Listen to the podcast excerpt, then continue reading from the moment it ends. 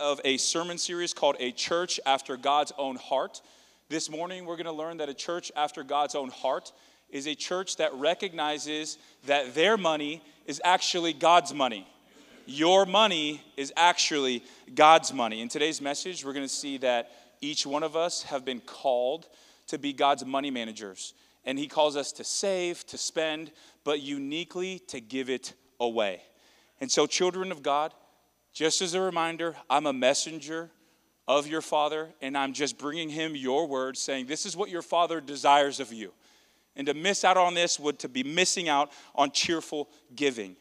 We read the verses earlier so that your hearts would be softened and to recognize that the Father is the one who desires for you to steward his money well.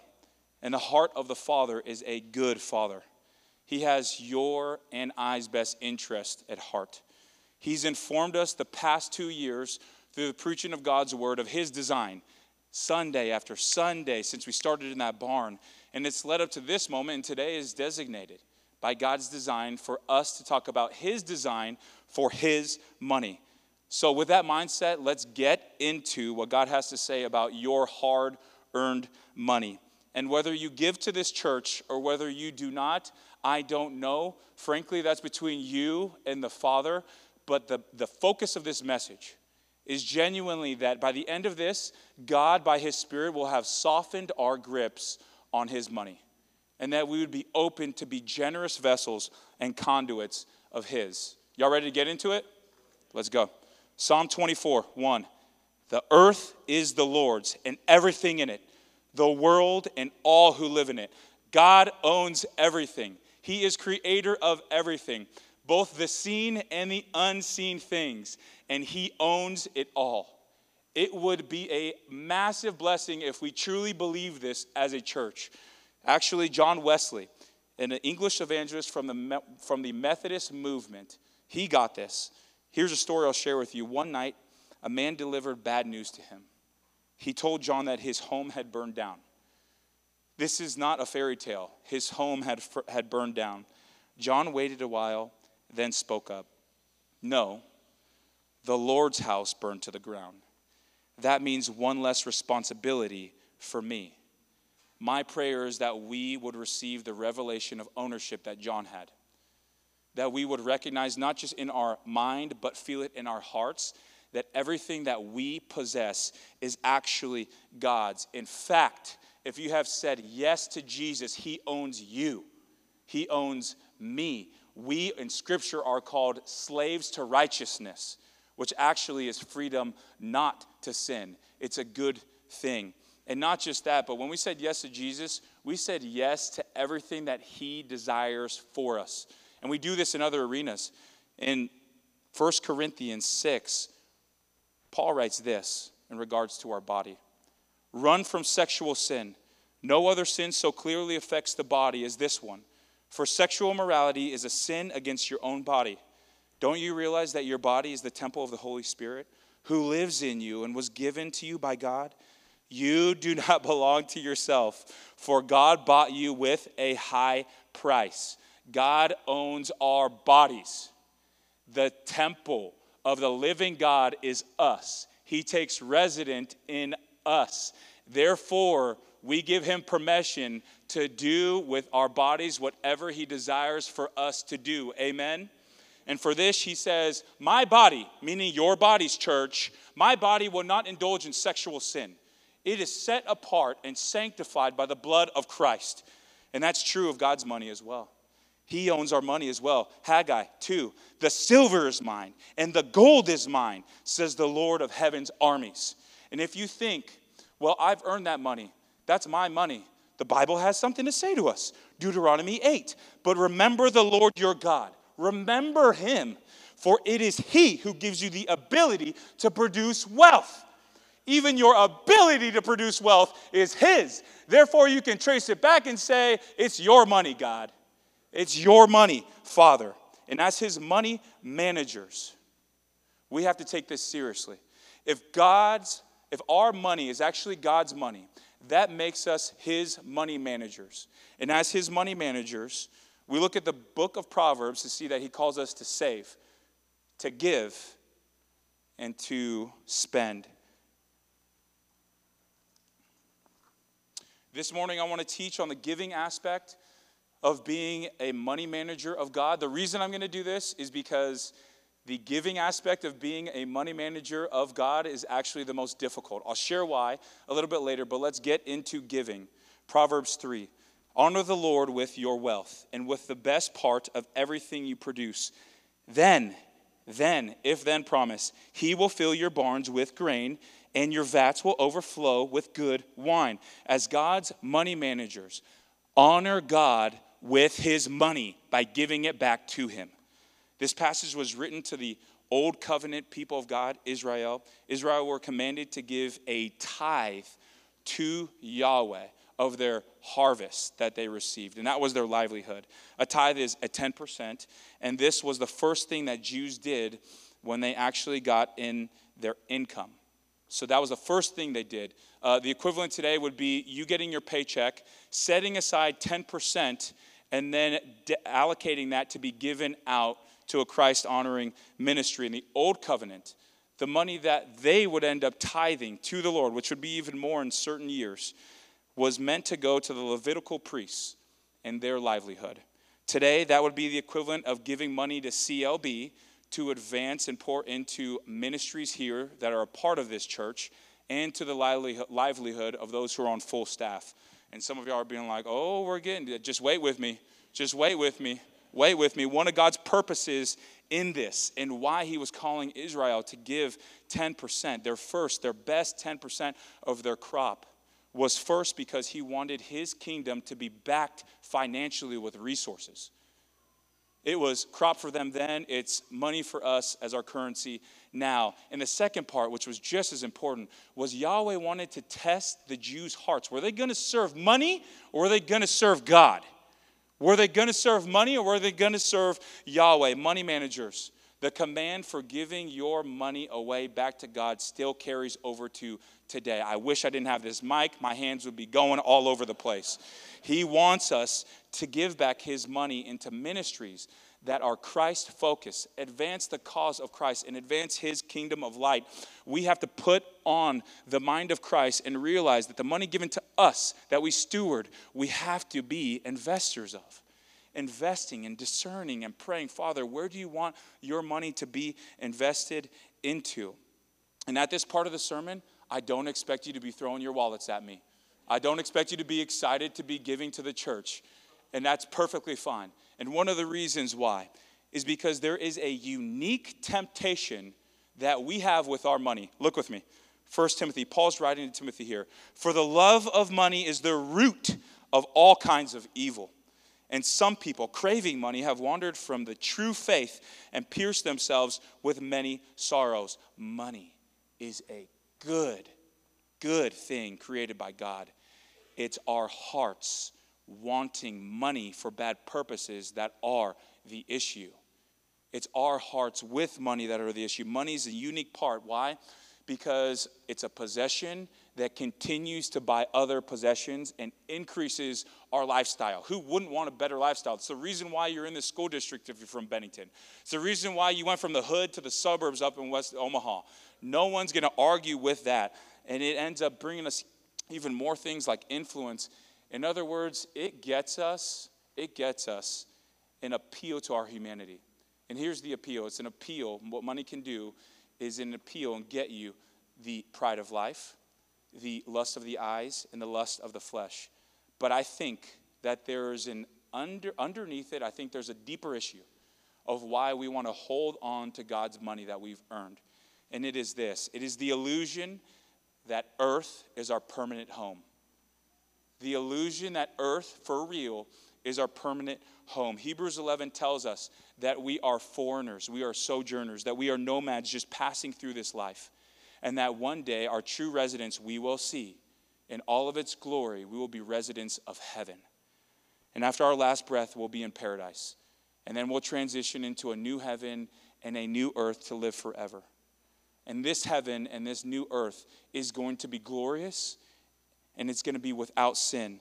Randy Alcorn, an American author and bestseller on books about heaven, has this to say about heaven. I'm going to share it because it gets me excited There's some ambiguity, but there are some certainties, and there are some things we have to fill in. And this is the picture he paints of the future for those who have trusted Christ and the new heaven and the new earth. The new earth will be a far better version of the old earth, but with the same essential components. Heaven is both a country and a city. And now he's gonna now he's gonna deduce from this what you can expect if we if the scriptures call it a, a uh, country and a city. A country is typically a large territory of various geographies with citizens of diverse cultures and vocations, sometimes even languages, under one government that provides a common identity. A city which the new heaven and the new earth will have, New Jerusalem, is a place of many residences in near proximity. Cities usually have varied and bustling activity, community events, education, arts, and visitors. Heaven is a place of great beauty, both naturally created beauty and architecture, including streets of gold and buildings of pearls and emeralds and precious stones. Heaven will have the advantages we associate with earthly cities without the disadvantages. Heaven's gates are always open. People will travel in and out, some bringing treasures into the city. We'll rest from our labors on earth, but that doesn't mean constant inactivity. We're told that we'll bring, we're told we will be reigning with Christ and serving Him. That means we'll have plenty to do. But heaven's labor will be refreshing, productive, unthwarted, without futility and frustration we will eat and drink and celebrate at the table with Christ and the redeemed saints from earth, communicating and fellowshipping and storytelling and rejoicing with them. In other words, life after this is going to be beautiful. And yet it's going to be similar in the best ways. You aren't going to be some disembodied spirit for the rest of eternity floating with baby angels that have harps. It is going to look like this in many ways, but with new bodies and without sin. And why does this matter, church? It's because we can store up treasures in heaven for us to enjoy later by our giving now.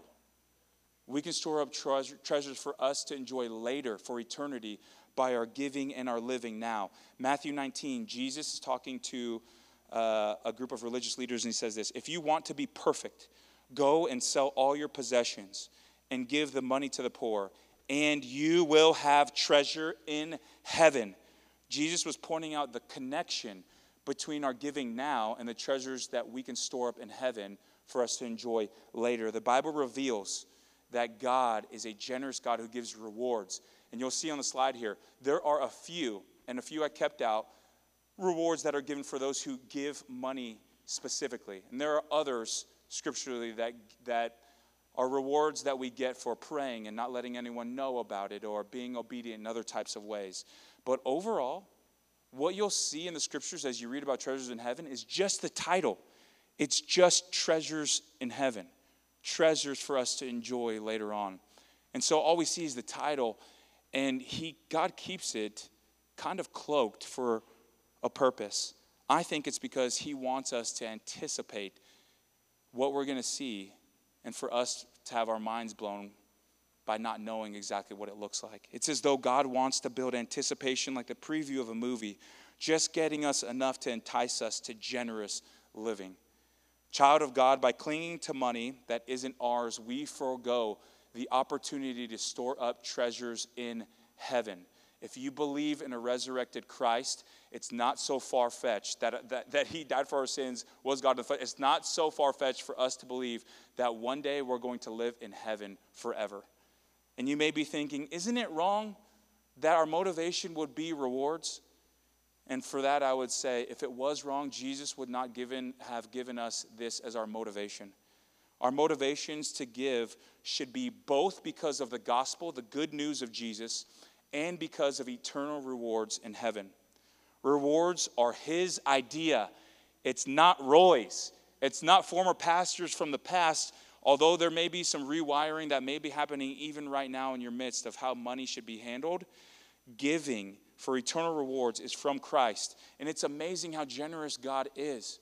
Over 90 times is treasures in heaven referenced in terms of a reward that we get for us being obedient to Christ or giving of our possessions. Over 90 times. Isn't that generous of God? He not only bought you, away from the dominion of darkness and the slavery to sin. He also gave you a heaven in which you'll never have to have aching joints. You know what I'm talking about, Bill Springer? He also gave you a heaven in which you will experience no suffering or no sin anymore. And He also has given you treasures to enjoy in heaven forevermore. We'll not only get union, but treasures. Randy Alcorn again calls it living for the line versus living for the dot. You'll see up here. The dot represents our short time on earth. It starts, it begins, it's brief, and the line represents eternity. And eternity is infinitely longer and it never ends. And the question is, church, are we living with the decisions that we're making with money with a short term, temporary, earthly view or an eternal perspective? With a short term perspective or an eternal perspective in how we're treating God's money as His money managers? The person who's living for the dot are living for treasures that will end up in junkyards. The person who is living for the line lives for treasures that will never end. We can keep earthly treasures and enjoy them for the moment, but if we give them away, we will get to experience and enjoy them forever. Jim Elliot, a former missionary, says it this way He is no fool who gives what he cannot keep to gain what he cannot lose. He is no fool who gives what he cannot keep to gain what he cannot lose. Giving is not about you losing something, it's about you gaining something, church. And that's rewards in heaven. Lastly, as God's money managers, I just want to answer a few questions that may guide our giving as sons and daughters of the Most High. First one is the tithe a command to follow today? Jesus validated the tithe in the Gospels. Look, at, look with me, Matthew 23. He's speaking to religious leaders, and he says this You should tithe, yes, but do not neglect the more important things. He's talking to religious leaders, and he's saying, Yes, I'm affirming you should give God's money back to him through the tithe.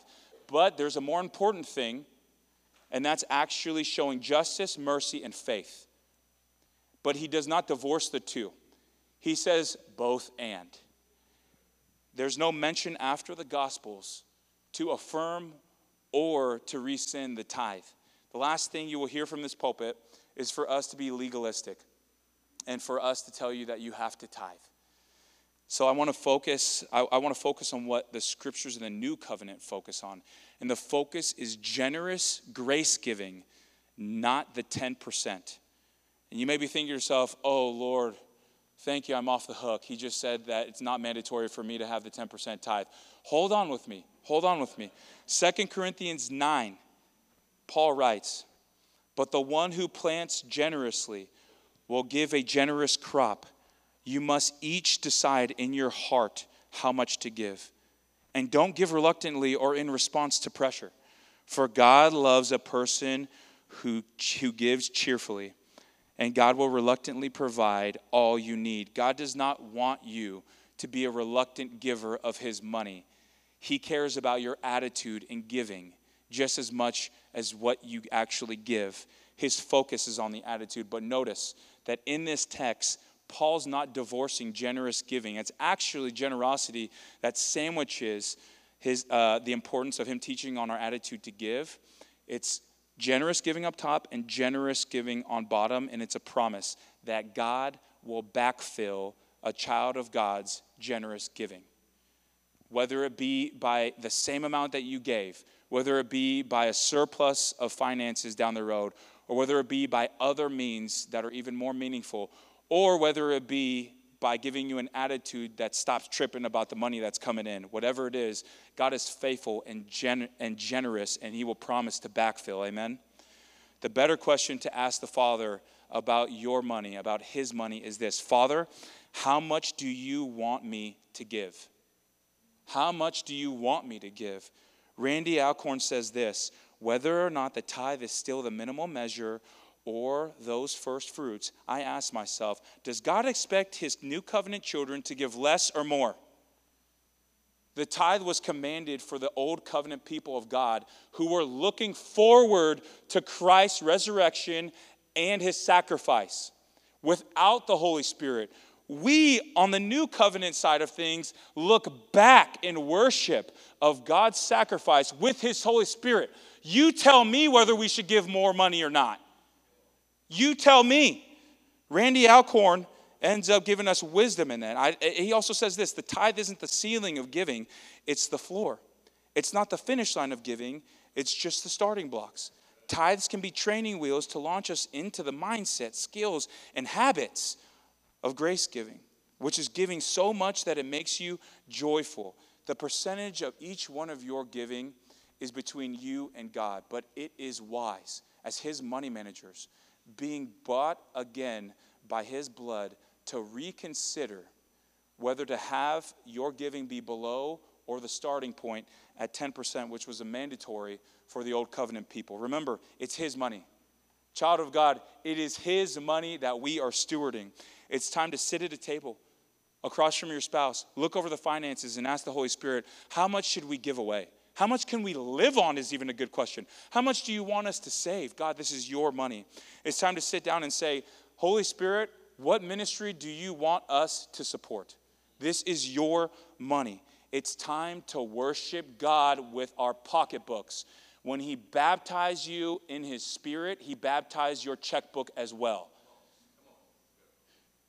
And as a friend of mine once said, some of us need a DTR with our money.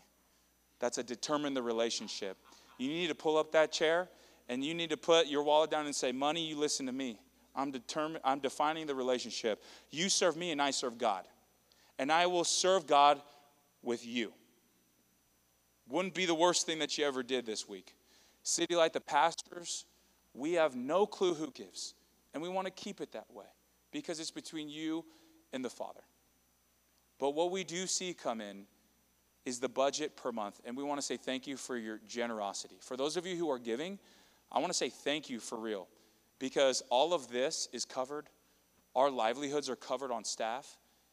And we get to actually start ministries. And the amount of time that goes in with starting, for instance, the prophetic workshop and praying into that, researching that, uh, studying those things, and then running it, all of that takes time we would not have if we were not fully dedicated to this church. So I want to say thank you for all of your generous donations. It goes a long way. And seeing as it is uh, Pastors Month, October, I know that none of y'all actually knew that. In order to honor the pastors, we are going to walk down. Stewards are going to pass a plate, and we would love to get generous donations to celebrate our pastors. No, I'm just playing. I'm just playing. I saw someone back there being like, mm, I'm just playing. I'm just playing. We won't do that to you. You know that's not a part of our culture.